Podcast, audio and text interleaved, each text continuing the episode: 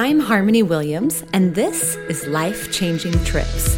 Sometimes it's hard to see the freedom and the beauty that lives behind the weight of everything we carry. But I believe that life is so amazing, and I can't waste another moment. I'm so excited to be here with you for another transformational conversation about experiences and the latest research on plant medicine, meditation, breath work, and other unconventional modalities, and how they are being used for mental health and expansion.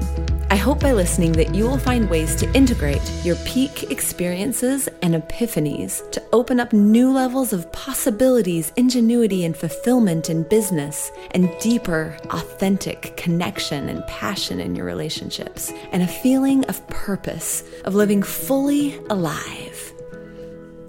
Welcome so much, Hannah. I am so excited for you to come. I you have such a wealth of knowledge and so so much to give here. And I'm so grateful for you for coming on. Oh, thank you for inviting me. And just, yeah, I love talking about all of this. So I'm awesome. just excited. Okay, so this is Hannah Barton, and she and Darcy. What's Darcy's last name? It's Barton. Yeah. We're okay, there we go. Perfect. Okay. So this is Hannah Barton, and she and Darcy Barton work together, partner together, and she's being the voice today because uh, Darcy's lost hers, basically, right? uh, but we'll have them both on sometime.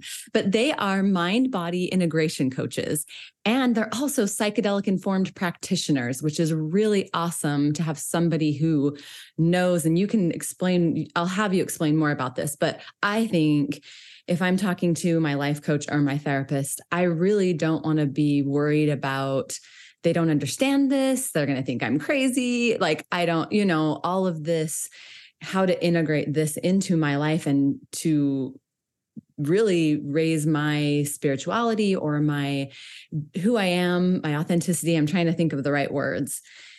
Just become a better person from mm-hmm. it and use that, use these experiences to up level myself, right? But I want someone who understands, someone who gets it. And mm-hmm. I think by the end of the call, they'll realize you get it. So um, tell me just a little bit about what you guys do and how that looks. Yeah, absolutely. And yourself. Goodness, tell us a little about yourself. Oh yeah, like I guess I could start kind of like with my story in in the whole world of, you know, life-changing trips, you know. That would um, be awesome.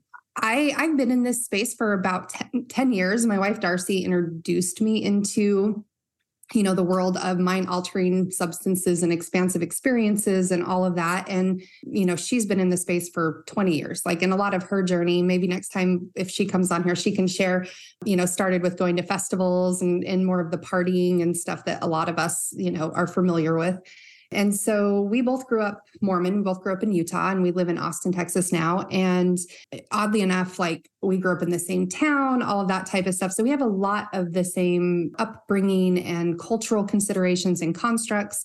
And so, you know, by the time, you know, 20 years after like we knew each other in high school, we're getting together, like we're a lot more informed on who we are but of course we have a whole lifetime of you know issues and traumas and things to heal from. And as she was introducing me into this space, there was always like with safety, she would always answer so many questions. I, am a deep diver. Like she's more of a feeler, like, hey, this feels right. I'm going to do this. Whereas I'm like, okay, this was a really cool experience. I need to know like what it's doing to my body, what I need to be concerned about type of things because if this is something that I want to continue doing to heal and up level and and address things, you know i have i have kids i have a family. I want to make sure that i'm not frying my brain so to speak. Right. Yeah um, those eggs those eggs in the frying yes, pan. we've, we've all seen that like their after school special. But that's you know as a kid of like the 80s 90s that's what was coming up for me and i'm like okay aren't these bad? Aren't these you know? But after having one or two experiences and realizing like how many epiphanies i was having and just limiting beliefs i was shedding not even really going into those experiences looking for that i was just open i was just mm-hmm. like okay my i'm just open to what happens and i trust you and this and then just to see the evolution of our relationship evolve and change and communication was easier and when sticky stuff did come up it was easier to address those things. And a lot of that was because of these expanded spaces with these like master teachers that we had worked through in there and then it was showing up in our everyday life. And so it was just it was just a cool thing to be like okay like, i really feel like i'm part of this power couple because we're tackling things. And then slowly you start to facilitate or share with your friends and then their friends and then people are talking to you about you know hey are you guys having a party a journey or whatever? And more and more we were just really loving how we showed up what we call in space in the experience and then seeing the transformational benefits of that with our friends and things like that. And there was one time after a really powerful weekend that her and I were just like, wouldn't it be cool if we could do this and have this as a business and like support ourselves this way? We're both body workers and we have a wellness company and just seeing the change of what body work can do for people, but then what being in these expanded spaces can do for people. And how can we bring the two together? Because of course, body stuff comes up when you're in a space like it just it was all just coming together. Yeah. and shortly after that i want to say it was a few weeks after that on a podcast i was listening to a couple was being interviewed and they were talking about this program that we're now master coaches in of being psychedelic informed practitioners. And i was like what? This is something we could totally do. And so mm-hmm. she i sent it to her and we both kind of at the same time the same things. And they were doing a training here in austin. They're actually based out of austin and it was like, what are the odds that it's in our backyard? And so 18 months later, we've been through their whole training. We're master coaches. And then just utilizing a lot of their tools with clients that we work with has just been awesome. So cool. Okay. I have a couple questions that brought up. Yes. Yes. So as you're researching and you're kind of digging in, like, what are the long-term effects? What are the issues? Mm-hmm. What are the problems? So what, what type of things did you learn about that as far as I know there's different classes. Like, I mean, if we're talking psychedelics alone, you're mm-hmm. looking at the difference between MDMA and psilocybin and mescaline and San Pedro. And there's all these different things. So there's a lot of differences. And we could just talk about, I mean, I have not tried a lot of these things. Mm-hmm. And I mm-hmm. know you always talk about, and I have a huge disclaimer do these in a safe and legal place, right? Yes. You're wanting yes. to really stress that to the people. But as far as when you researched into it, and as far as the research, I think I'm pretty good to say I researched MDMA, whether mm-hmm. you know whether I've tried that or not, and it had a few more precautionary things mm-hmm. than psilocybin when I was researching it. Right, absolutely. psilocybin. I mean, what maybe are you willing to talk about some of those things? Oh, absolutely. Um, yeah, okay, there's. Yeah and it's it's kind of the buzz. It's in the news now. People can mm-hmm. Google psilocybin research studies, MDMA assisted psychotherapy. All of all of the work in legalizing a lot of these substances and chemicals and different things, it's been happening for the last 15, 20 years. There's documentaries out there. There's so much information out there now. Mm-hmm. And while that's all been going on the research, there's still been people facilitating underground. A lot of people will go to Peru or go to Colombia to do ayahuasca and things like that. And so when I first started researching, you know, here it's 10 years ago, I was looking more at because I knew I knew the legality of things. I was more looking at safety. I was more looking at what what is what is actually happening in my body to elicit yeah. these experiences and what can I do to support that? And so I started really diving into like supplement protocols.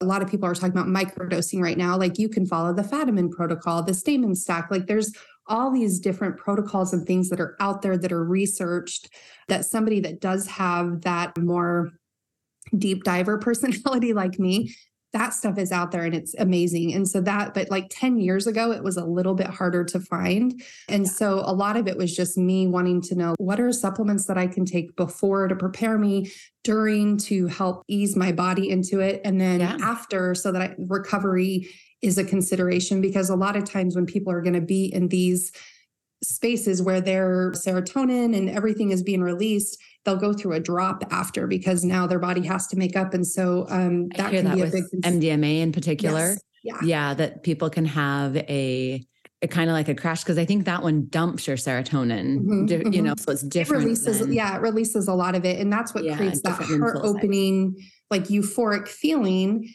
And if you're in this amazing, like really high, loving life, loving people space, and then the next few days you're kind of recovering from that, but you're not expecting that, that can be very dysregulating to your body, to your nervous system, even to your family or, or your community, because you're not aware of what's happening. And so the integration through it is mm-hmm. a lot harder.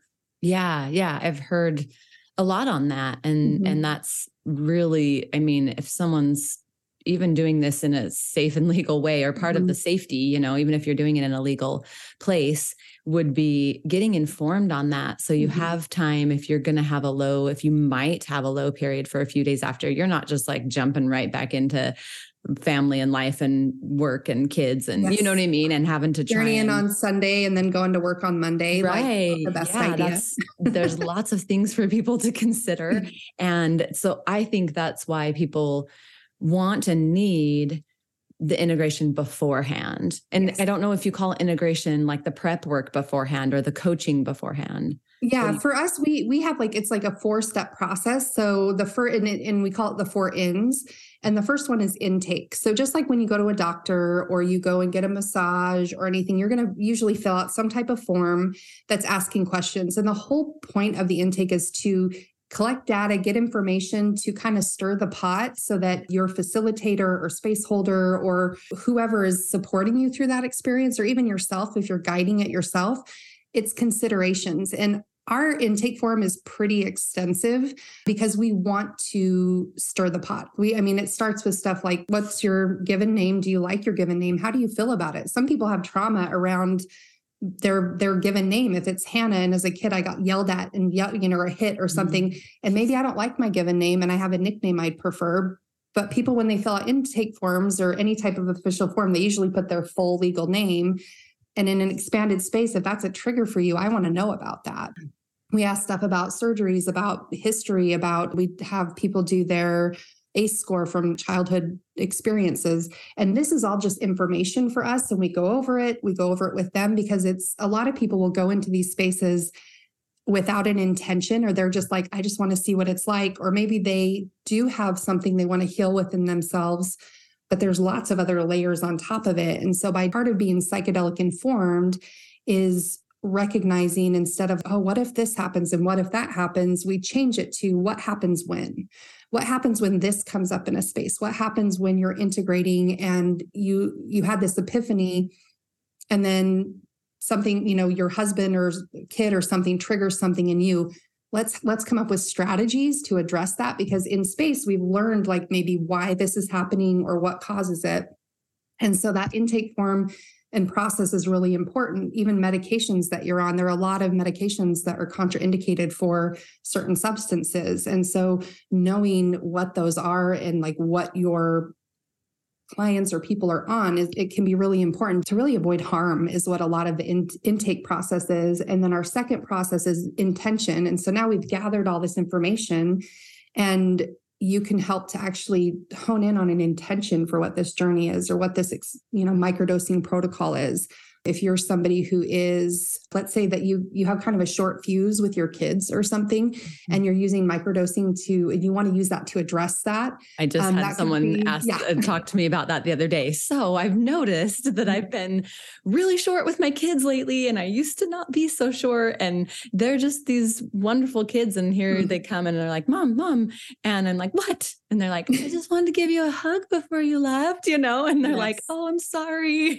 yes but um um, yeah, and and I think people are seeing, oh, okay, maybe microdosing. I don't need to be on SSRIs or something like that. Mm-hmm. I could I could try this microdosing and let it just open my heart a little and be able to connect with my kids or my spouse or something like that. Oh, absolutely. And that I mean that's the power of intention because how if you've not set an intention, how do you know that you're whatever journey you're on or whatever if you've actually accomplished like we, we say with intention what do you want to know do be or understand? Mm-hmm. what is something you want to know about yourself? What is something you want to shift and be?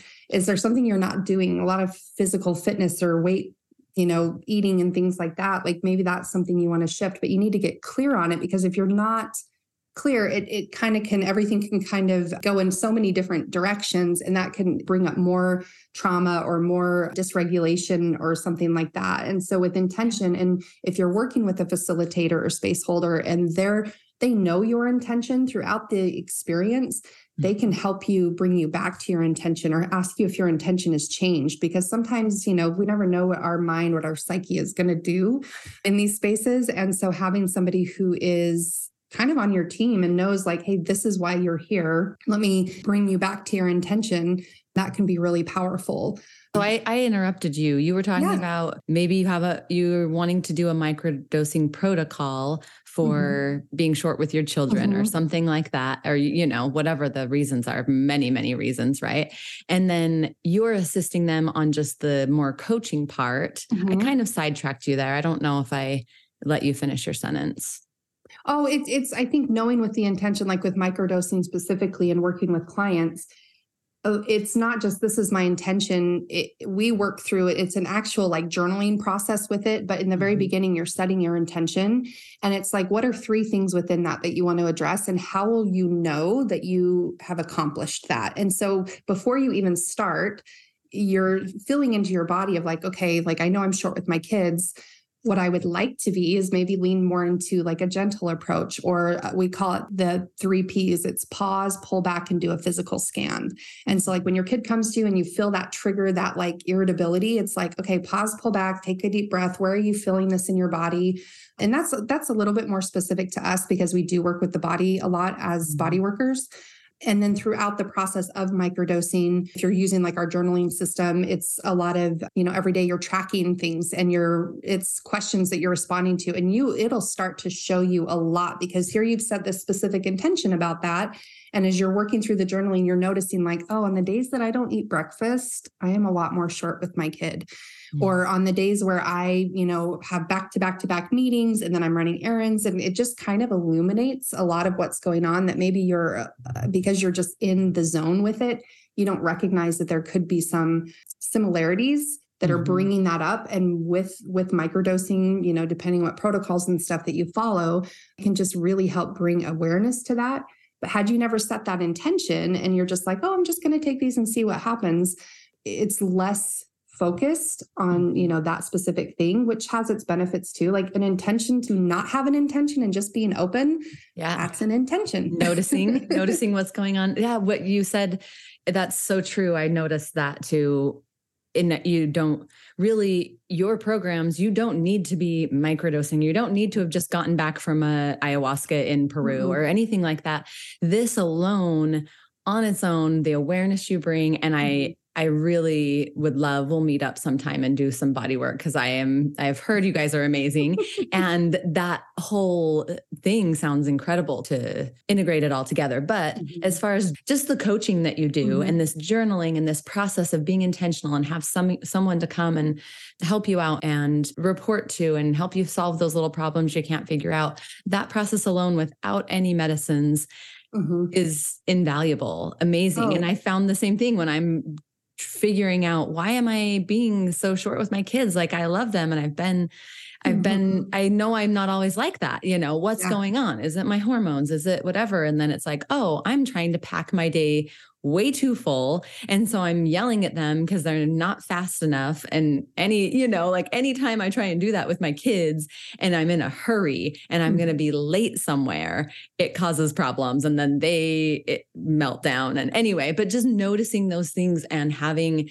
there's something, there's something about having a coach. I mean, you can do it. Yes. And I know you guys have free journals or things like mm-hmm. that that that people can just do right? And if they don't have the money then there's so many free options and free podcasts. All of this is free. Everything you're giving us here is free. And the journaling alone but having that coach i swear by it. We all we all have that journey right? Some of us are motivated by internal accountability some external accountability. Some people will fill out our intake form and it digs enough stuff up and stirs the pot enough that they're just like i have everything i need. I don't need to work with you guys. Like this has answered my questions because they just we've never slowed down and stopped and taken time to consider like mm-hmm. what's going on. And and it's it can be such a beautiful process because a lot of people when it's a more instead of microdosing, it's more expanded space. We call that in space. That's the third in. And they have this peak experience that's amazing and wonderful. They're like, my life is never going to be the same. and they go from this container of this beautiful experience or maybe they processed a lot and stuff and then they go back into their life back into their home their job their kids all of that and that's really where we love to step in as coaches and guides because integration is always happening. You mm-hmm. you you get in a car accident you're integrating that car accident. Integration isn't optional is kind of what our our um, you know mentors and coaches say but how you integrate is. And when you have the right tools, you know, their therapists and your community and your family, friends, all of these people, we call them your life team, they can help you integrate in a positive way or a negative way. If you've had a bad day and you have that friend that you call to go to the bar to get drunk, like you're integrating your bad day, but is that getting you where you want to be? Right. You know what I mean? Yeah, yeah. So as someone's going through your your integration program, right? Mm-hmm. Or the using you as a coach or integration coach, they're learning these skills. And that's what I've learned as I'm going through different programs or using different mentors. Not only are they helping me with this one instance, but I'm doing this over and over and I'm learning how to do that on my own. Mm-hmm. And so I have a process too that I use and I do that myself and I'll just write it out when I have something I'm struggling with or someone I'm struggling with. Mm-hmm, and mm-hmm. I'll write it out. And a lot of times I'm like, okay. And it's very similar to, I think, the one that you guys use, very yeah. similar to that. And, and I'm like, oh, good. I got this. I did that on my own. I worked through it. I'm feeling pretty good. Like that's not a problem anymore. And then sometimes I have things where I can't see my own brain. Like I am spinning so much and I'm like, I should be, I have all the tools. I should be able to figure this out. But maybe it's your ego or something in your psyche. You block mm-hmm. certain things from seeing yourself, yes. which one, one thing is great where group coaching has been great. I like doing both, like a group mm-hmm. coaching for myself and I like being having just a one-on-one mentor right so sometimes mm-hmm. group coaching someone else has a problem that's similar to yours and you're like duh it's so obvious and you can see it in them and then you're like oh wait i'm doing that same thing with this person and it clicks finally mm-hmm. and and sometimes when i've worked through it on paper and it's just not clicking i go and i have someone like you where i'm like I just need an hour. Just give me one mm-hmm. hour of your magic mm-hmm. and help me figure this thing out because it is haunting me day and night. And I am, you know, I don't want to feel like this in my relationships or whatever. I don't want this kind of stress and cortisol being released 24 7 because I can't solve this problem on my own. And then one hour with someone who is in tune and aligned and really experienced. Mm-hmm. One hour later, it's like, oh okay they showed me these blind spots that i couldn't mm-hmm. see so anyway i'm just just thinking about all the benefits that people it's, would have yeah it's it's powerful and that's that's part of being psychedelic informed. It doesn't mean that that practitioner has done every substance and everything and they're completely healed. It's a consideration just like you we hear the word trauma informed all the time and how important that is to be psychedelic informed it, it's because part of the condor approach which we're condor coaches is what it's called them developing this whole system and everything is they're wanting to train medical doctors, therapists, psychotherapists, health coaches, life coaches, all of these things, because the more psychedelic informed people there are, it creates safe places for people to be able to talk about these things. I can't tell you how many clients we've had that have had these experiences and they're seeing a therapist, but they're not comfortable telling their therapist that they just did this because you know legality and they you know maybe it's a family therapist or these different things and that is heartbreaking to me because here they're having these huge epiphanies and this person they've been working with for a few years they don't feel safe to share that with them and so right. the more as far as i see it the more people who are informed on you know what to do what not to do what happens when all of those things even though things are being legalized and next year you know mdma assisted psychotherapy and psilocybin with ptsd all these things are being legalized and that's amazing and wonderful but the time it's going to take to get practitioners certified license to do that. It's still three five ten years down the line. Meanwhile there are all these people people in your community my community that are oh exploring gosh, this because they're desperate. They're mm-hmm. they're desperate or they've heard something or and so this to me can be a stepping stone towards someone being able to sit with a licensed clinical therapist and do you know the whole protocol with that mm-hmm. um i just i think it's it, the more people that know like gatekeeping this information isn't going to help people heal and evolve and that's part of why I feel super passionate about this. And even a lot of the tools, like you were saying, when you know with your journaling and the different coaches you've worked with and things like you utilize tools from so many different things and this is just another tool do we use everything that we've learned in this program? No there's some things that don't apply to us or to our clients but do we use most of it and has it given us really simple language to convey different concepts about how to self-regulate?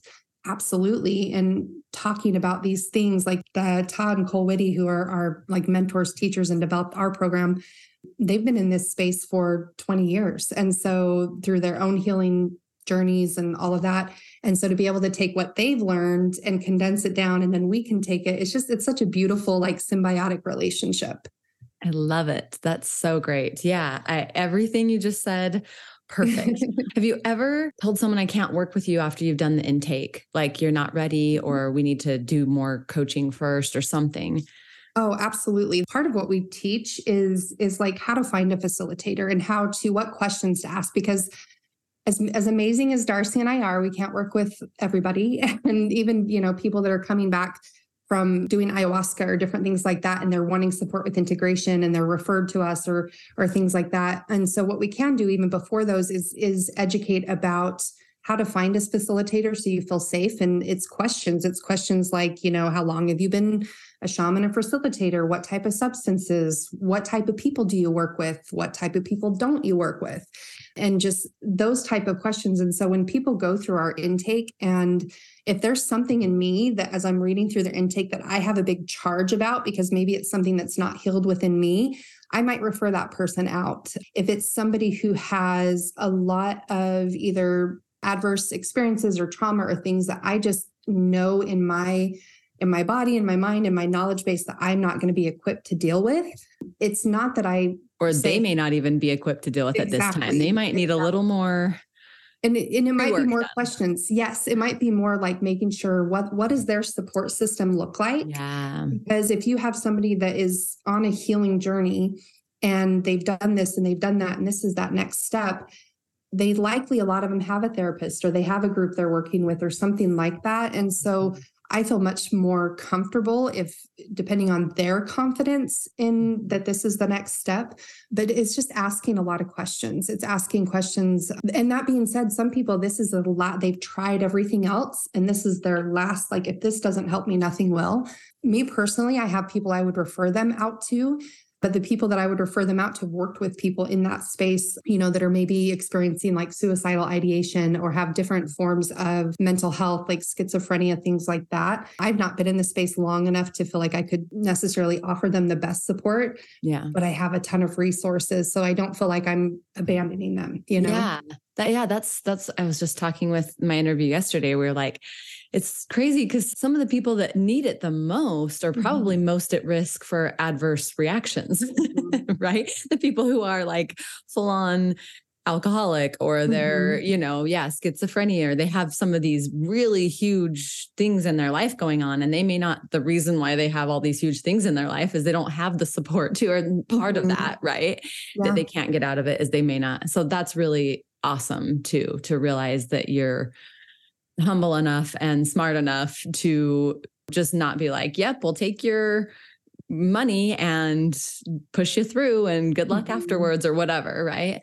Have you seen a high rate of people becoming addicted? That's one question I've gotten several times. Like, I don't, if it's so great, I don't want to become addicted to it. So I can't try it because I have an addictive personality. If I try it once, I'll just want to do it every single day. You know, as far as high rate, I, I, will definitely say no. The actual like things that we've held space for and all of that, you know, in a legal capacity, all of those things, they're typically not addicted to like the substance per se, but you will you will see people that do something that that we call journey hopping. Mm-hmm. And so it's like every weekend they're doing something and they're looking for the next thing, the next thing, mm-hmm. because they have this breakthrough experience and then they go back to their like less than ideal life. And then they're like, okay, I guess I just need to do more, more medicine, more mushrooms, more whatever. And really what's missing for those people is integration. Mm. And so educating on that, on like, you know, if if you if you're going after all these peak experiences time and time again and you're new to this space, you're more addicted to the experience. And it's usually because you're running away from something and you're like integrating it into your life and making the changes. There, you know, there are going to be people that anything can be abused, whether it's sugar, alcohol, marijuana, you know. right. um, but- Shopping, working out.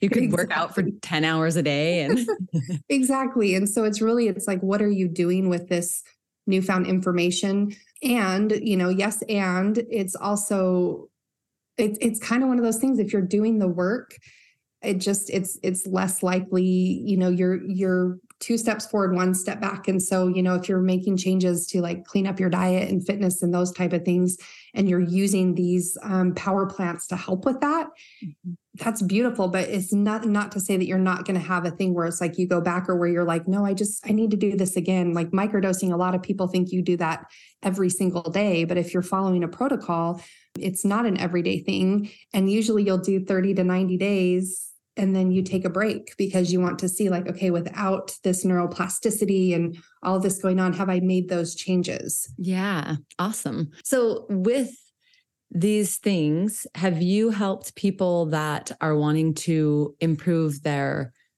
business somehow? I know a lot of mm-hmm. business owners are like, okay, I made this tons of money and I'm super stressed out here and I have left my relationships behind and now I want to connect with my relationships. I see that a lot. And have you seen business owners where they're actually like, okay, let's work on my business. Like, I want to make more, work less, be more aligned, things like that. Mhm, mhm.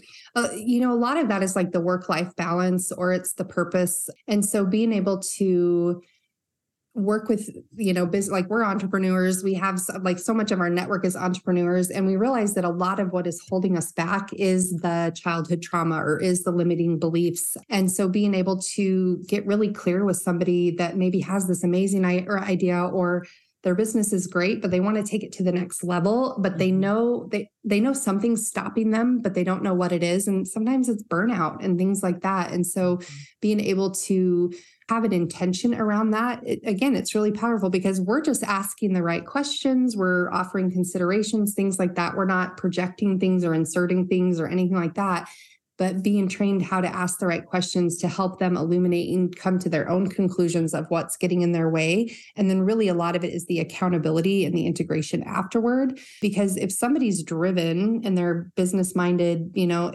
usually they come to a facilitator or just because they're like, okay, I can't figure this out on my own. I've, I've exhausted all these different things mm-hmm. and I know I want to get, I'm at point A, I know I want to get to point C, but I just, I, I keep going all these different directions. And so to be able to have that intention can be super powerful. Or if they put everything into their business and they've realized the trail of destruction they've left behind and they're recognizing that, but they're like, I, I don't know how to prioritize relationships over business because they've had their identity is so tied into their business really helping you know using something that's more of like a heart opening compassionate type of container can be really beautiful and transformative for them Ah, I love it. So perfect. We could, I could make you talk about that all day.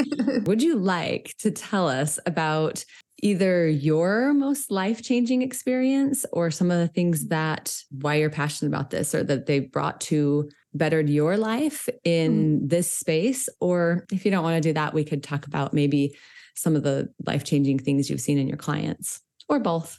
I think I think there's a lot of intersection there because you know even though we are all like these unique bio individual people there's kind of a common thread that happens with transformation for some people and you know I I was one of those people like when I've taken the self assessment things and like the adverse childhood experiences things like I, I I score really low. I have a one on there, and it's out of I think ten or fourteen. And because I I you know, grew up and both my parents are still married. I grew up with the mom who stayed home. I grew up where I, I, you know, was middle, middle, low class, but I didn't really realize it because I had, I just don't have a lot of capital T big trauma. Like I've never Gotcha. been. So one is good. This is like golf. Yeah, You one one just means them. you haven't experienced a lot. Whereas, Okay. like, let's say you know I was molested or assaulted or Mhm. you know had abusive parents or stuff. Each one of those you're scheduling or you're scoring higher and higher, and it just gives you an idea. And there's a lot of statistics with it with people who score. I think it's six or over or Mm-hmm. more likely to experience depression, anxiety in their life. There's just all these.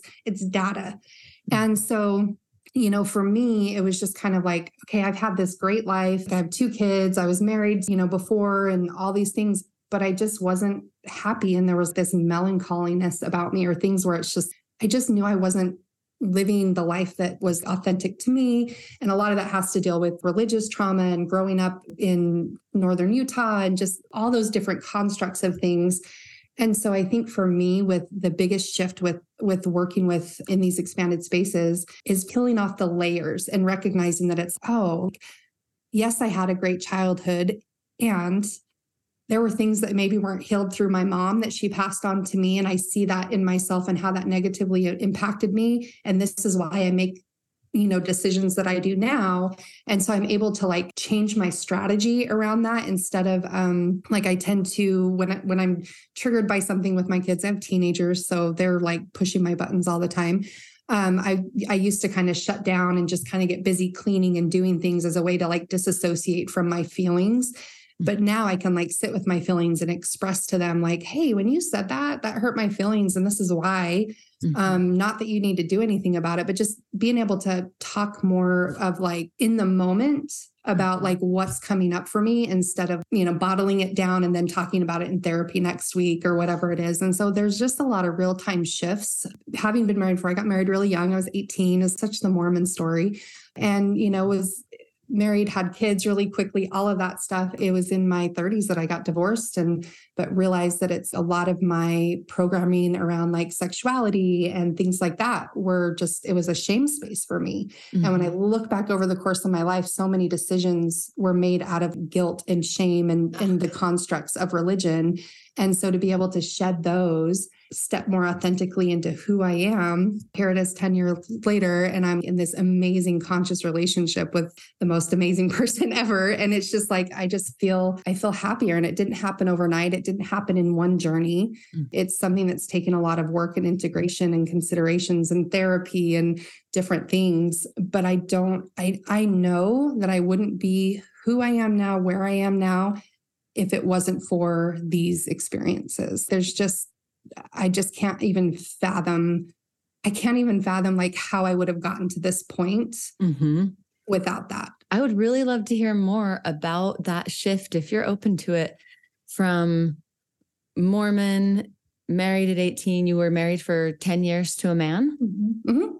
And then when, because now you're married to a woman. So, Yeah. like, when did you realize this? when did all you that shift yeah divorced? And then how, like, what happened inside of you?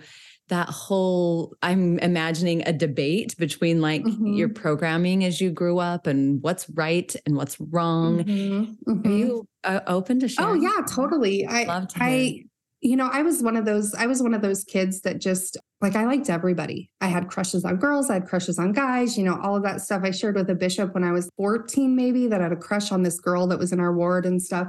And he was he, looking back now, that conversation could have gone a totally like a really bad way, really good way, but he Yeah. was so validating Oh wow. and he, there was no shame there was no anything it was basically like you're a teenager you have lots of hormones all these things Mhm. it's really confusing you know you're going to be able to date in a couple years and once you start dating it's all just going to work itself out so there was i was never told oh that's wrong or shameful or anything right. but also it was kind of a hey just wait till you're 16 follow the path you know and and even getting married young it wasn't it wasn't that i was super active in the church still or anything but you still have the constructs and the programming. And so i got married because heaven forbid you move in with your boyfriend you know? Right. and And actually get to know them a little and- before you yeah exactly. It's like okay. But you know and we just yeah we were childhood or we were high school sweethearts and it was it was the next step right? And so it's just kind of like being a passenger in my life of like okay well this is what's next. And then you have kids and stay home and do all of those things. But inside it's like you're you're living this life that you're just like I never questioned if I was supposed to, because this is just what you do. Whether I wasn't even active in the church at that point, but it was just like, I don't want to disappoint my family and disappoint like this is i've gotten myself this far and you know once we, we had been together or married for about 10 11 years that it was just feeling really depressed and really just inauthentic and there were just things coming up and this is right when i was go like about to turn 30 Mm-hmm. And so I talked to him about it. We were in therapy and, and recognizing that it's just there was a lot of dysfunction in our relationship because we hadn't healed a lot of our childhood wounds and stuff. And in your 20s, you're supposed to get to know yourself. And here you are trying to like get to know yourself parallel to someone else who has ideas about where their life is going in your life. And so, and plus add a bunch of kids to it. That's what we do. Right. Exactly. Exactly. and so it's just, it's like, I just didn't even have time to think. And so I, after, you know, a friend that lived here with me, because by this point we had lived in Texas and she had kind of seen a lot of the dysfunction in my marriage and see that I have two little girls. And it's just like, you know, I grew up with parents like yours and it, it's, she just shared her perspective on how hard that was and what that kind of what what she went through and i'm just forever grateful for her kind of having the courage to have this conversation with me because it could have ruined our friendship i could have been you know but it really let me open my eyes that it's like hey there's another way there's you know and so He's basically telling you you have a dysfunctional marriage. There's problems here. There's there's problems. We all see it. I don't think you think we can see it, but we see it, and it's right. uncomfortable to That's be. Tough to, yeah, yeah. as a friend, you know, yeah. you don't want to be the person that tells them yeah. those hard things, but it's also, I love my friends now because they can call me out on my stuff and they yeah. they, yeah. Can, they will. They'll just tell me things or they you know they're nice about it. They're not rude. Well and I, I think that was the first time that got me out of the constructs of what i was living and like oh i don't have to do this and i'm not i'm not doing my kids a favor by staying together because here my parents were still together and married and I really valued that. And so it was you know shortly after we separated and I kind of went back to Utah that summer to visit my family and just kind of fortify myself. And Darcy and I I'd known her since high school, but not really known her. She's just friends with family and stuff. And we reconnected and then became friends. But it was going through this healing journey. And I was in massage school at the time. So it was very self focused. Like I could focus on myself. And I knew I wanted to date women again, just because I'd never really gave myself that chance as a mm-hmm. teenager and, you know, young adult.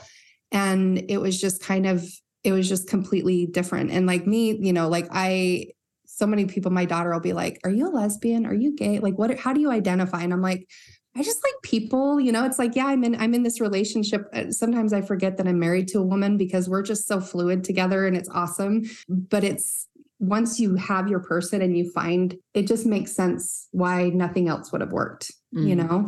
So beautiful. I can't wait to have her on too and get to yes. see together. that will be really fun. Oh, that's awesome. I'm so happy for you. And just you. I love I love hearing stories where people find themselves, honor their truth and are happy, you know, and mm-hmm. doing mm. doing the things. It sounds like you've worked through a lot of a lot of things. I appreciate your story too about mm. how yeah, I don't know what to, how to say it, but it's been a um, journey. Like life is a journey. All of this is, and I can look back and wish I maybe would have made different choices sooner or whatever. But then I look back and I'm just like, it's this perfectly unbroken, whatever story of my life. And I just have so much gratitude for the lessons along the way. And, you know, even being where we are now on the cusp of, you know, this psychedelic revolution. And it's like, there there are things to see that i'm just like oh my gosh i can't believe these people are doing that that way but that's them. Even the people that we work with we we oddly enough attract a lot of people who are trying to heal from religious trauma or they've just left um, you know their organized religion or what what have you. And that ripples into working with their families working with their you know kids adult kids things like that because it, it's not you know you can work on you as one person but when you're part of this web of people and experiences. And so being able to um, darcy and i are both people people and we we just we love people. And so being able to sit with somebody and their you know their 21 year old kid and have help them and support them to share you know, apologize for things or share different epiphanies or stuff and be able to hold space for that has been like one of the biggest honors that we could have because we're like, I can't believe we get to do this. Like, mm. this is so cool. so cool. That brought up two more things I wanted to ask you. Yeah. I wanted to ask you if you have read or um, heard, I've been hearing stories about teenagers. Maybe I'll save that one for second though. And then first, just like in in these relationships, and maybe even men specifically learning how to open up emotionally and become more emotionally available to their partner or their kids mm-hmm. um, with these different master molecules or different things have you seen i mean some transformations or how have you seen that yes. come into play I so both both Darcy and I we love love love working with couples like that that tends to be like if you want to call it a niche like what what lights us up mm-hmm. um, and most of them are heterosexual couples and inevitably I end up holding space and working with the husband men more and Darcy is with the women and we don't know why this happens and there's a flow yeah. to it um, but to be able to hold space and listen to these stories. And it's beautiful to watch Ben because we've created this safe space and they've created a safe space sometimes for the first time to be able to express like fears or express like hurts that they've had or um, a lot of stuff comes up with childhood with their mother or things like that and so that they can actually like fully for sometimes the first time say things out loud cry about it process about it laugh about it and not feel judged not feel like they have to do anything about it. I think that's a big thing is a lot of men that we've worked with through integration.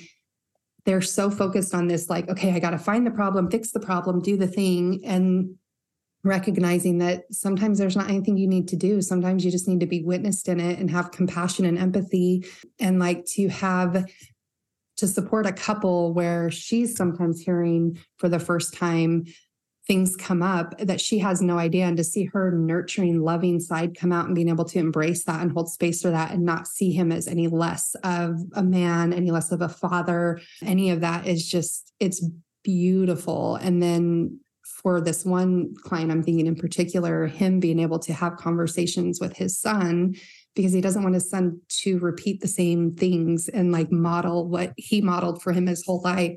And already to see at like 20 the changes that this kid is making is just mind blowing to me. So cool. Those are some of the outcomes, I guess, that I mm-hmm. really just, you see these huge life changing mm-hmm. things. And it can be as big as someone not committing suicide, right? Or mm-hmm even just sometimes these they seem small just connecting mm-hmm. with the child or being able to open up and be emotional or connect with your partner but how huge is that to just be able to love and feel loved from somebody or yeah. from your partner and feel yeah. like it's okay i told them those things and they still love me and mm-hmm. they love all like I I told them all those things yeah. when I was in this open state or whatever it creates intimacy and i think a lot of people see intimacy as just sex and sexual mm. but intimacy is really like it's i'm letting you see inside of me like into me you see like i'm mm. letting you see that and a lot of people haven't felt safe in that like we we work through a concept called the three points of ease, E A S E, because you're either in ease and feeling easy and free in your life, or you're in a state of dis-ease and it's something that's just un, you know, disharmony or disharmonious within you. And the three points of ease are safety, connection, and fulfillment. And if you don't have those, then you're holding back something you're not able to connect. And so establishing physical safety, emotional safety, connection. Some people, connection is like, I need you to sit next to me while we talk about this. Some people, I need you to make eye contact me with me while we talk so I can connect with you. And then those two things can lead to fulfilling relationships, fulfilling careers, fulfillment within yourself of like, I'm good. I'm just, I'm good with myself. And bringing that simple concept of the three points of ease sometimes explaining that to someone, you know, a, a, man is just like, I've never felt safe in my emotions ever. Mm-hmm. Okay, let's work on that. Yeah, so huge. Guys, okay, we're giving you this tip on women and being able to be there open and emotionally vulnerable and mm-hmm. of course that that you just have to if the woman isn't there holding that space mm-hmm. and right that a mm-hmm. woman could just crush that down brene brown mm-hmm. talks about this too yes. they they open up for once and are vulnerable and then the woman you know flips yeah. out or or kind of crushes it in some way yeah. instead of holding that space for them but when you're able to do that and I guess I'll just speak for myself, but how much more sex do I want to have when I feel emotionally yes. connected with someone, right? When I, that comes up so much with couples. and when we explain that concept to men, I'm just like, if your wife is feeling safe, connected, and fulfilled, do you think she's gonna want to get down with you? And he's like, Oh my gosh, I've never thought about that before. right. I mean, yeah. sometimes there's things like physically in the oh, body. Oh, totally. But I think yeah. a lot of the time it's that you're not feeling connected you're not feeling mm-hmm. maybe safe or yeah fulfilled those those things you you got it you uh yep. there's something too you know there's a reason why you teach that but um then you're like yeah you just want to be closer you just want to be closer with them all the time so that's in, an incredible gift to give people this mm. fulfillment mm. in their relationships too there's oh so much we think we want I don't know, all the money and all the trips and all these things. But really, when you have that, and that, of course, that plays a role into it, right? Mm-hmm. We, mm-hmm. you, especially for men, they want to make sure they're taking care of their people mm-hmm. and mm-hmm. they're supporting them. And so they can put a big, emphasis or role on the their business right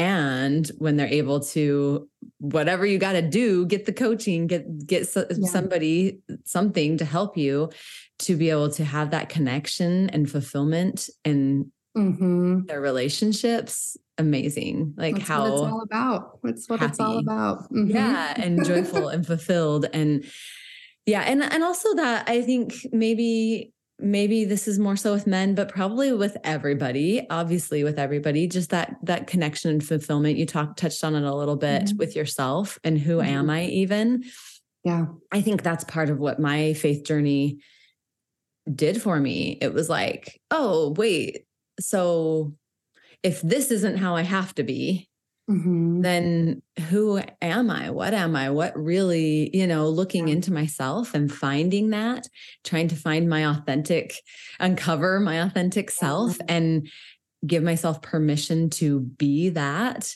Mm-hmm. And it's, I think I was always waiting for my husband to give me permission to be my authentic self or pe- yeah. other people to give me permission to be my authentic self.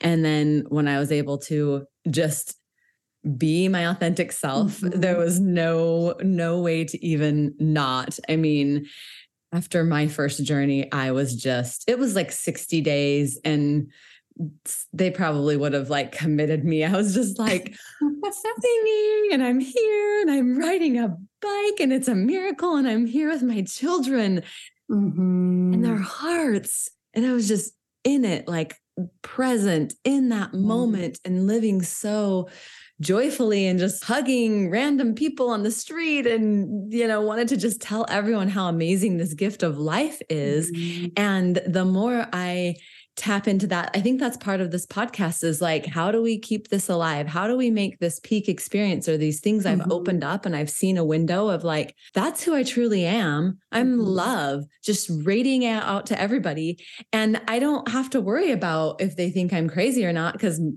some of them do. And some of them, I allow them to be themselves. And I'm like, whoa, look who's showing up. This husband's mm-hmm. different. He's a yeah. totally different person once I was just me and, and he knew he was safe being him with me. Right.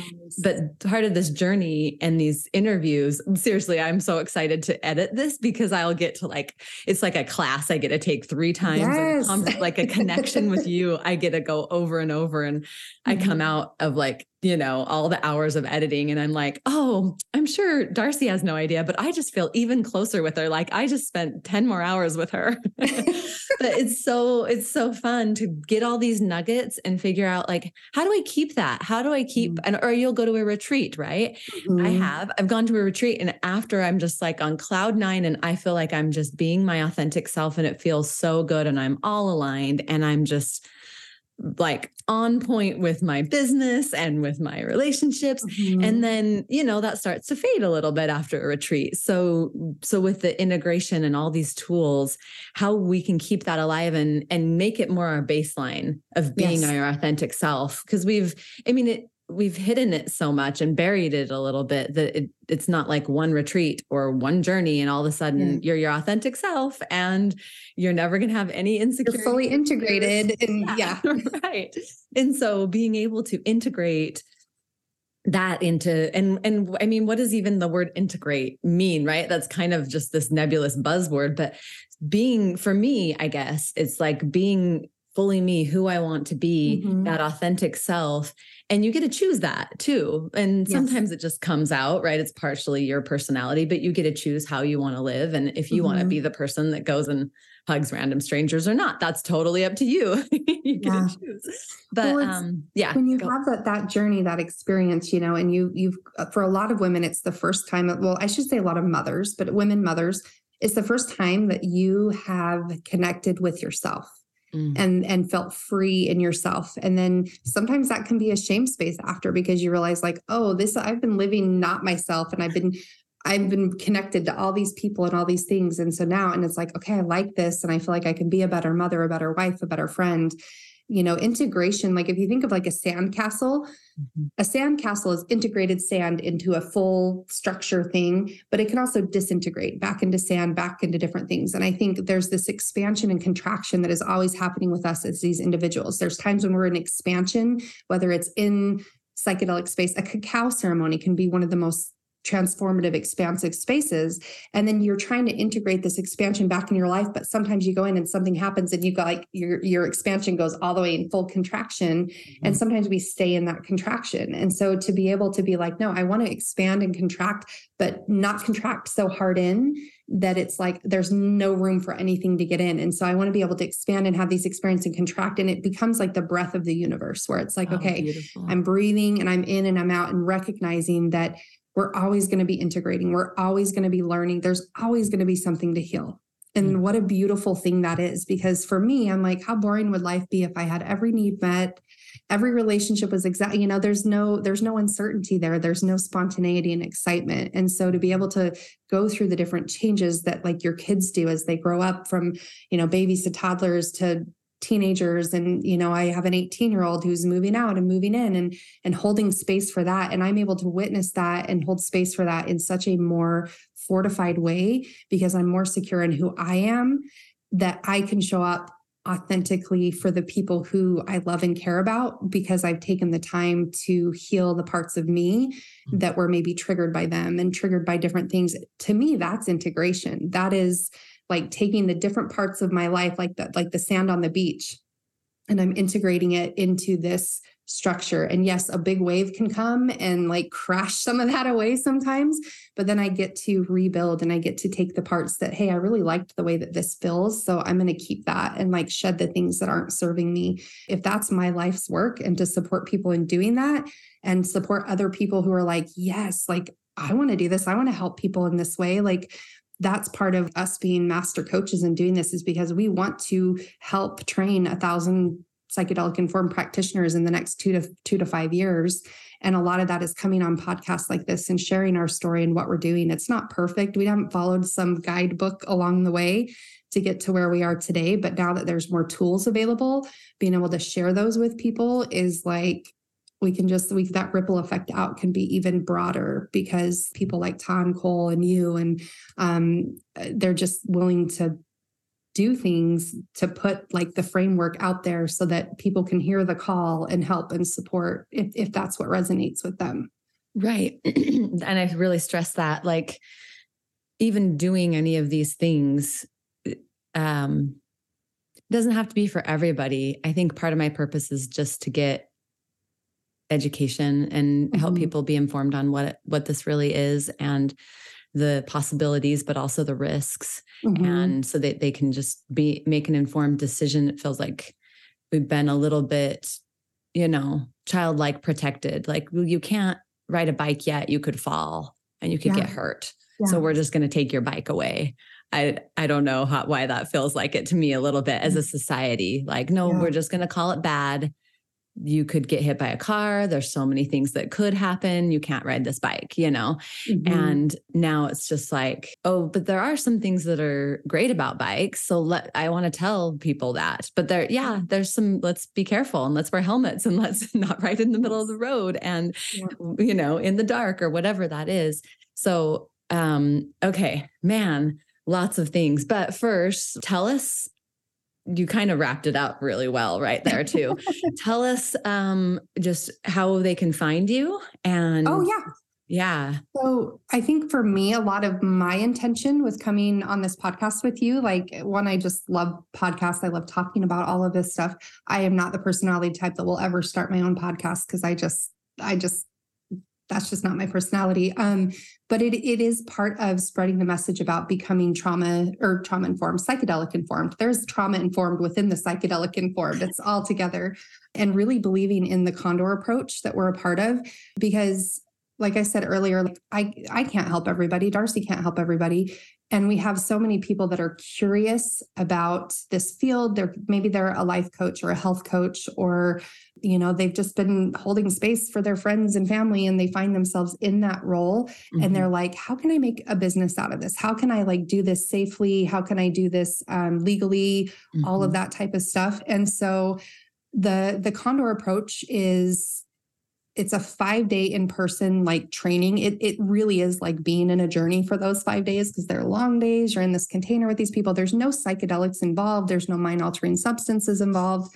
But the next training that's coming up in Austin is February 7th through the 11th. And so that's one. But because um, Kole, who's one of the co creators of this, she actually grew up in Spanish Fork, Utah, grew up Mormon. So that was part of why her story really resonated with Darcy and I.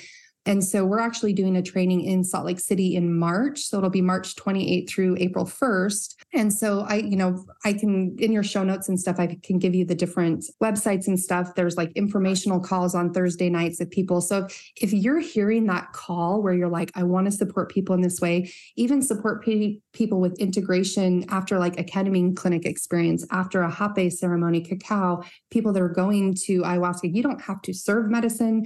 You don't have to hold space for people. Like if you're just wanting to learn these tools and this journaling process and all of that, like, and you're curious about it, consider going to one of these trainings because I have been through so many live events, so many coaching things, mentors, all these things. This training is like, it's like my entire life got flipped upside down and I was able to shed a lot of stuff, change a lot of stuff. And it's just, it's been one of the most transformative experiences for me personally. It's fortified my relationship. And just the cool part of it too is like there's business training in it. So it's, it mm-hmm. teaches about safety and psychedelics and considerations and all of those things. But a big chunk of it is like how you can do this as a sustaining business because you, there's this saying of like, you can't be a lighthouse if you can't keep the light on. Mhm. And there's such a um, a stigma around healers, like healers and helpers charging for what they do, if it's energy work or body work. And so you have all these people with these big, huge hearts that want to help everybody, but they can barely pay their bills. And if they get sick, they're not making money. And so Mhm. Kole is this mastermind of how to turn this into a business that is functional, that supports you, because they've done all these teachers and trainings and stuff with business coaches. And she shares that with us. And so you'll meet people that are similar, like minded. You'll meet people. It, it just, it is such a beautiful thing. Darcy and I will be at both of the trainings. And so it's so fun to connect with people that way. Since we're from Utah and we have that, like she, Darcy has a background, she's a master's licensed clinical social worker, wanted to be a mental health therapist. I'll let her share that whole story. But to be able to bring this and be a part of the movement to bring this back to our community and where we grew up, it just it gives me goosebumps because it's like I had no idea that's where this was going. So And so, like, exciting. yeah, you're yeah. talking me into it. So that's Yeah. awesome. That sounds so great. You will never be the same. It's amazing. But the website for the Utah training is just utahcondors.com. Okay. and it has a lot of information videos and things and then darcy and i we more have like a landing page and it's just mm-hmm. mindbodyflow.info and it has a lot of links to the different trainings different you know things that we do our calendly like how to work with us and so if people do have questions about like what what the training's like or anything like i would love to talk to people you know if you have a current like, business model or something that you're doing that you're like ooh would this work with that? Like I, i'm all about like casting that wider net and getting more people that know this program this terminology and that are able to just help more and more people. So i'm i love connecting with people. Awesome. So so nice. Is there something else you you were pretty excited about that stuff but uh, like what are you most excited about right now it could be something in your life or your kids or whatever too it doesn't have to oh, be business wise but I think for me, it's like when I when I look at the last 18 months of my life, and it's honestly since Tah and Kole came into our life and we went to this first training type thing. You know, my we've moved, our business has moved, our family situation has changed. Like every every big key area in my life has up leveled and it's been a journey. It's been sometimes felt like a dark night of the soul we're going to go through these things anyway. And so to be able to have tools to do them has been really, really cool. And so for me, the exciting thing is helping more people with integration. Like that's that's the next big thing that I get excited about is working in you talked about like individual coaching, group coaching. I love working with groups. I love working where whether it's a men's group or a women's group or you know on Zoom and stuff like that, people that are going through their own process through, you know, whether it's microdosing or um, one of our cohorts, he holds cacao ceremonies. And to watch the people integrate through that and just the epiphanies that they're having is so cool. It's just cool. And so if, I think for me, being able to create those different programs and like the groups together and get the people like the right people that all kind of vibe together and you know on on our calls we teach the concepts for the first 15 minutes and then the rest of the call or the or the circle is people sharing what's happened over the last week from their journals and stuff. And just to get to see and witness that and help them with different strategies that help other people I think that's just what I'm the most excited about because I get to take the embodiment of the work that I've done on myself and in my relationships and it gives that a little bit more meaning because I'm able to ripple that out to other people and just see the aha moments and and those type of things because I'm not doing the work for them. I'm just it's it's being able to share your lens a little bit and them take it and run with it, you know, how they how they see fit. And so that's one aspect of it. And then Darcy and I both really want to work with other massage therapists, body workers to help them be um, psychedelic informed because there is such a huge component of mind body connection. And this could be a whole episode that we record and really help get psychedelic informed body workers like specific training for us because it has shifted so many of my clients physical pain to understand what the emotional somatic like correlation to that is yeah so I'm excited to dive into those. That sounds awesome. Okay, we'll write that down on a next episode topic. and then we are also talking about next time we could talk about what it's like to be in the process of that. Yes. Yeah. Were you talking in the process of actual mind altering or actual substances or in the process of integration? When you mentioned it earlier, which were you? I think it can be, I think it can be all of it. Like it, mm. it's again, like everybody's so excited about these substances, mm-hmm. but the real changes happen after. The real the the it's yeah, it's almost like you've been given like the key to whatever problem or the solution to a problem, but you still have to apply it in your life. And so, you know, it is it is a process and really helping people get clear on intention and clear on things so that they can you know just uncover the answers that they're looking for or that is going to help them with things and yeah, that's that's going to be exciting to talk about. Awesome. Okay. And then in your program, so you were talking about maybe you have like a group program that you do mm-hmm. week, uh, monthly, weekly calls, something like that mm-hmm. with, and then they have kind of homework or integration journal that they do on the side. How, I mean, how does that look? I guess I'm trying to. So people that want to work with us that like don't live in Austin, Texas or around Austin, Texas, the easiest way is through one of our small group coaching programs. And when I say small, it's like five to six people. I'm I'm a I'm a, like a, a mini group type thing because sometimes when it gets when you get into shares and people processing stuff, like a Zoom call can be five hours if you don't if you're not yeah, you or people would just not get a chance to share. Exactly. And so creating intimacy in these support groups of people that their intentions can be completely different, but they're all following the journaling process. And most containers that we like to hold are, are 90 days, they're three months. Mm-hmm. And so the first two weeks, and, and some people are microdosing, some people aren't. That's completely up to them and where they live and all of that type of stuff. But they're all following these journaling prompts, and you're doing sovereignty scores and stress scores and different things. And at the end of the week, you kind of summarize the week. And that's what you're bringing to these calls is like, what was your biggest takeaway from this week? What do you need support with? Because sometimes if somebody's trying to work out three days a week, they just need somebody else that will text them on Wednesday morning at 8 a.m. and say, like, hey, send me a sweaty workout picture or whatever. And that's like the one thing that's been keeping them is they haven't had accountability. But you get to see people show up for each other and create cool, just just better relationships. But they're all on this similar journey of of self-healing and empowerment and all of those things. And so we meet biweekly, us as the coaches, and then on the off weeks, they're able to, you know, the five or six people meet together if they do want to, because some people, but everybody has everybody's phone numbers and stuff like that. And then at the end of the 90 days and so you're you're doing this every other week for 90 days and on those calls with us we're teaching you the concepts like the three points of ease we're teaching you how to run a state assessment on yourself that way you can apply these in your everyday life. And when you get into a sticky situation, we have a signal channel and stuff where people can message. And usually after the 90 days, some people they're doing this in prep to go, you know, do a deeper journey somewhere, or they want to take a break and maybe come back another 90 days, or they've just they have the tools and everything they need that they're like, okay, I'm good. Like I'm just gonna go live my life and I'll hit you guys up again if I need to. Yeah. Yeah, I I feel like that often. I'm like, Yes. I'm great, I'm Yes. good, you know, and then maybe three months or six months later, I'm like, okay, I'm I'm ready for more. Yeah, yeah.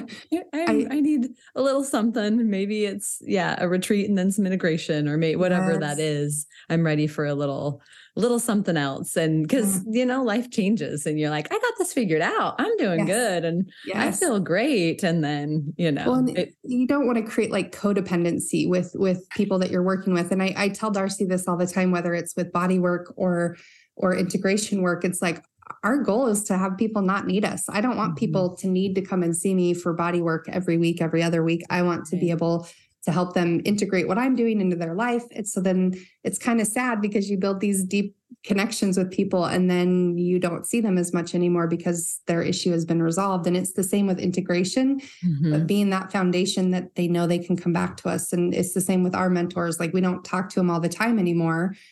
And when something does come up that we can't figure out a strategy, we can't figure out who, you know, we've gone to these other people, then it's like, okay, we need to get on a call with them. And usually they have, the, you know, the answer or they have something that I'm just like, I did not consider that. it's so amazing and that Mhm. it's it's has to be like designed that way so we Yes. actually we do kind of get some autonomy but we still need people we still Yes. Oh, need those relationships yeah. and we still need help from other people sometimes even wherever is as high the highest level people right that are Mm-hmm. seem like they got it all figured out they still have their own coaches and their own oh, totally. people that help them out, they probably, yeah, do a great job of it. But okay, well, I think we're, man, we did a great job. We covered a lot, Covered and that was lot. awesome. I am so, yeah, I love it. Seriously, I don't know when I'm gonna.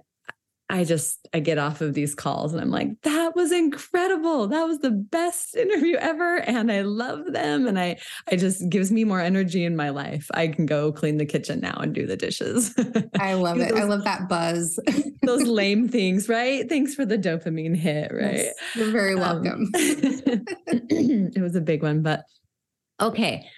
Yeah, we'll wrap it up and we'll put the link in the show notes. But thank you so much for coming. And I really appreciate it. Can't wait to, man, see you in person sometime. Maybe we'll meet up at a Tahkole condor approach thing. That would be incredible. Or I'll be- in Southern Utah again. And even just thank you for you know, us our brief little meeting. I don't even remember where it was or how. I just know I met you through Trish. And, mountain, yeah, yeah, some somewhere some red mountain. I love Southern Utah so much, and even that trip for me this summer was such a healing, a healing time in my life, and. I just love that, you know, it made an impact on you for us to meet and talk and you reach back out to me. And so I just, I really have so much gratitude for what you're doing and wanting to like it's kind of like open the door a little bit more into what all of this can do because of the experiences you've had or you've seen and heard about and to kind of condense those all and create something that someone can that's curious about it or is scared about it or just is feeling that pull but has a lot of questions. Like for you to create this for them is just such a gift and i am just grateful that i get to be a part of it. So thank you. Yay, i know. I'm glad the universe brought us together and i hope i'll get a hike with you when you come to st george. That would be fun. Yes please. Yes absolutely. Awesome. Okay well thanks so much. Thanks so much for subscribing and leaving a review. Come join our amazing free community, Life Changing Trips. There's a link in the description. Please read our full disclaimer or listen to it. But for now, just note that all content is for informational, entertainment, educational, and harm reduction purposes only. Life Changing Trips and Harmony Williams and their affiliates and guests are not doctors or mental health professionals or legal advisors. Any information shared is not meant to treat, diagnose, or claim cures for any physical conditions or mental illness. Psychedelics and sacred plant medicines are not for everyone, even when done legally. There are serious contraindications with various health conditions and pharmaceutical medications. Please do your own research and take action to be informed. Remember that you are 100% responsible for your actions and subsequent consequences. The views of the guests are not the views and opinions of life changing trips.